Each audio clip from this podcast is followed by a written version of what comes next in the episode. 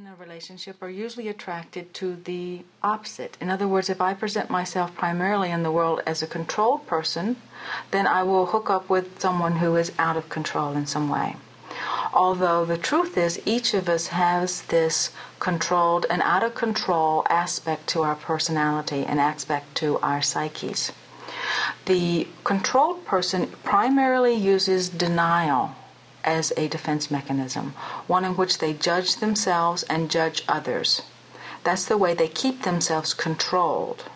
They put a brake on their energy. They don't allow themselves to move. That's the reason rigidity is the primary result. The out of control person is someone who exaggerates their emotions and their feelings, and they're bigger than life. So they put an accelerator on their energy. They move too fast. They are out of control. The out of control person usually uses guilt as a primary means to control themselves. They feel bad about who they are and what they are.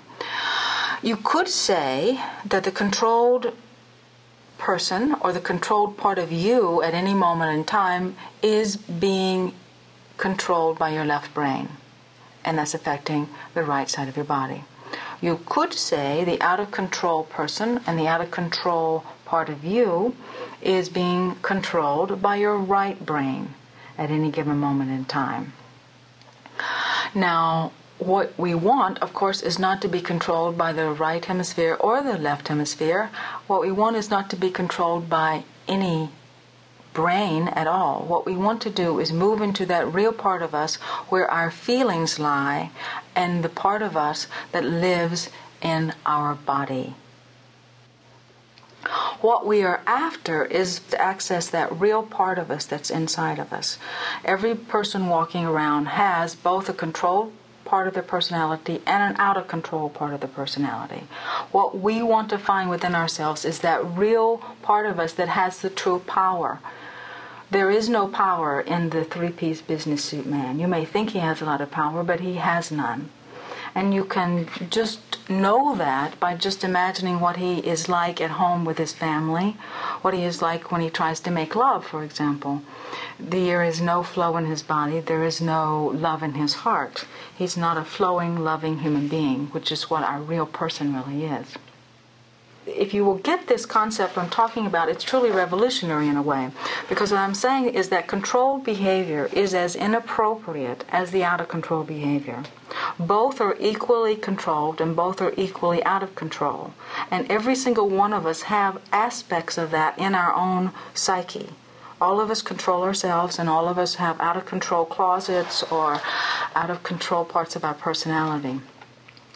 And what you want to see is that the control person is just as out of control with his behavior or her behavior or how she leads, leads, her life as the out of control person is controlled by their behavior. So if you just let that sort of sink into your mind, you will begin to see the world entirely different.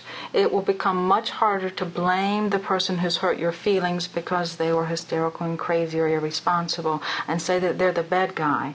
You'll have to start to take responsibility for your own way of defending and your own way of making yourself so right and so good in this world, but it's not real. It's not truly who you are. We can be just as controlled by praise as we can by criticism. You need to be aware that being a good boy or a good girl is just as detrimental to your health as the other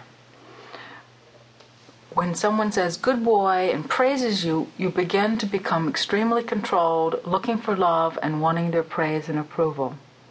So, those of us that um, have grown up being good boys and good girls are just as controlled as those who have not been so good.